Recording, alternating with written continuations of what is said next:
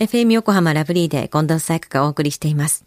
水曜日のこの時間は、もっと知りたい保険ナビ。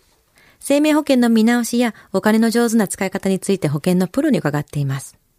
保険見直し相談、保険ナビのアドバイザー、中亀照久さんです。今週もよろしくお願いします。はい、今週もよろしくお願いいたします。さあ、先週の保険ナビのテーマは、まだまだ間に合う、忘れていませんか？コロナでの生命保険給付でしたね。はい、そうですよね。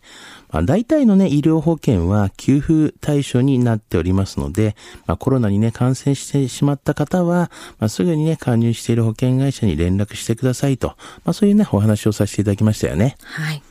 では、今週はどんなテーマでしょうか？はい。今週はですね、あの、住民税非課税世帯の方の、ね、生命保険の考え方です。はい。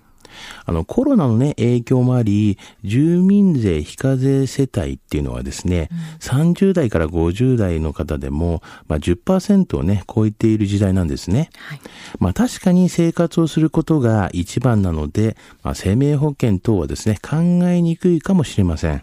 まあ、そこで、まあ、今回は行政等に似てですね、まあ、医療費の、まあ、救済が受けられる人、まあ、いわゆるですね、住民税非課税世帯とか、あと、一人親世帯など、まあ、そういった方の生命保険の考え方についてお話をしたいと思います。うん。番組リスナーから問い合わせがあったそうですね。はい、そうなんですね。あの、子供3人がいるね、非課税世帯で、まあ、医療保険にね、入りたいのですが、まあ、非課税世帯でも保険に入ることはできますでしょうかというようなね、問い合わせがありました。非課税世帯でも入れるんですか？はい、もちろんです。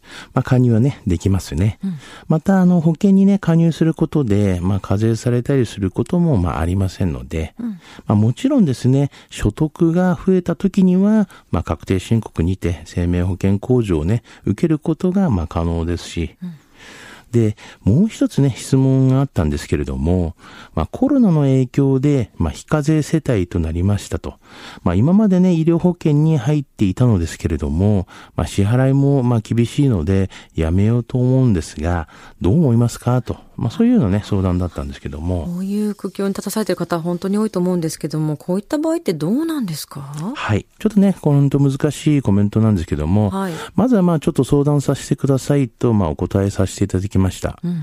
あのーもう少しね、具体的なお話をね、聞かせていただきたいと。はいまあそういうふうにしないとちょっとね、まあ本当明確な話ができないので、うんまあなぜなら、まあコロナのね、影響で、まあ急に、まあ非課税世帯になられた方も多いかと思うんですね。はい。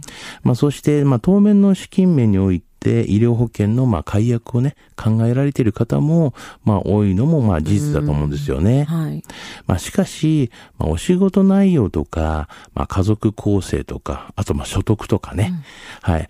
まあどなたでも考え方はね、変化するので、もう少しね、ちょっと具体的に、まあ詳しく教えていただかなければいけないかなと思いまして、まあそのようなね、ちょっとお答えをさせていただきました。一概には言えないってことですね。そうですよ。ね。こういった住民税非課税世帯の場合っていうのは保険はどう考えたらいいんですか？はい。まあ、あの、ここではね、医療保険の話してますので、まあ、医療保険としての必要なのかということで言いますと、はい。あの、やはりあの、がん保険とかね、あの、まあ、女性特有の、まあ、保険とか、まあ、そういうのはね、考えられたらいいかなというふうに思います。はい。まあ、理由としましては、医療費がかからないので、はい。あの、住民税非課税世帯の、まあ、メリットよりも、まあ、国民健康保険のね、保険料減免処置だったりとか、はいまあ、医療費負担の軽減だったりとか、あの、住民税非課税世帯っていうのは、まあ、国民健康保険の、まあ、保険料が、まあ、所得に応じて減免されますよね。はい。まあ、さらに、あの、高額療養費制度においては、まあ、通常設定されている、こう、負担額っていうのがあるんですけども、それがね、低く見積もられているんですよね。そうなんだ。まあ、しかし、あの、癌になった時の、まあ、こう、先進医療みたいなね、あそういったものに関しては、自費になるため、はいまあ、何かしらのね、そういったための準備が、まあ、必要となりますよね。かがんは別なんですもんね。そうですよね。うんうんで、よって、まあ、そのための医療保険を、まあ、まあ、考慮するということにはなりますよね。うん。うん。まあその他ね、こう死亡保険などは、まあ資金面から考えても、まあね、結構あまり所得がないんであればちょっと難しいと思いますし、うん、まあもちろん生活する人のその優先順位がありますから、まあ優先順位で、まあ人それぞれね、決定していただきたいなというふうには思いますけどね。まあでもね、あの苦しい中でもどうやってどこまでカバーできるかっていうのはちょっと考えなきゃいけないですもんね。そうですね。では今日のお話、住民税非課税世帯の方への生命保険の考え方、知得指数は？はい。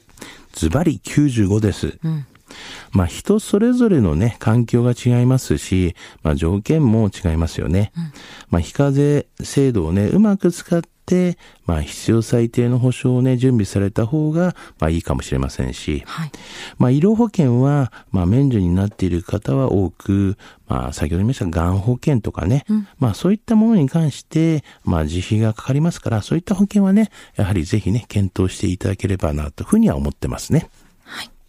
今日の保険の話を聞いて興味を持った方、まずは中亀さんに相談してみてはいかがでしょうか。詳しくは FM 横浜ラジオショッピング保険ナビ、保険見直し相談に資料請求していただくか、直接株式会社中亀にお問い合わせください。無料で相談に乗っていただけます。インターネットで中亀と検索してください。資料などのお問い合わせは FM 横浜ラジオショッピングのウェブサイトや電話番号045-224-1230 045-224-1230までどうぞ。そして保険ナビは iTunes のポッドキャストでも聞くことができます。FM 横浜のポッドキャスト、ポータルサイトをチェックしてください。もっと知りたい保険ナビ、保険見直し相談、保険ナビのアドバイザー、中亀照久さんでした。ありがとうございました。はい、ありがとうございました。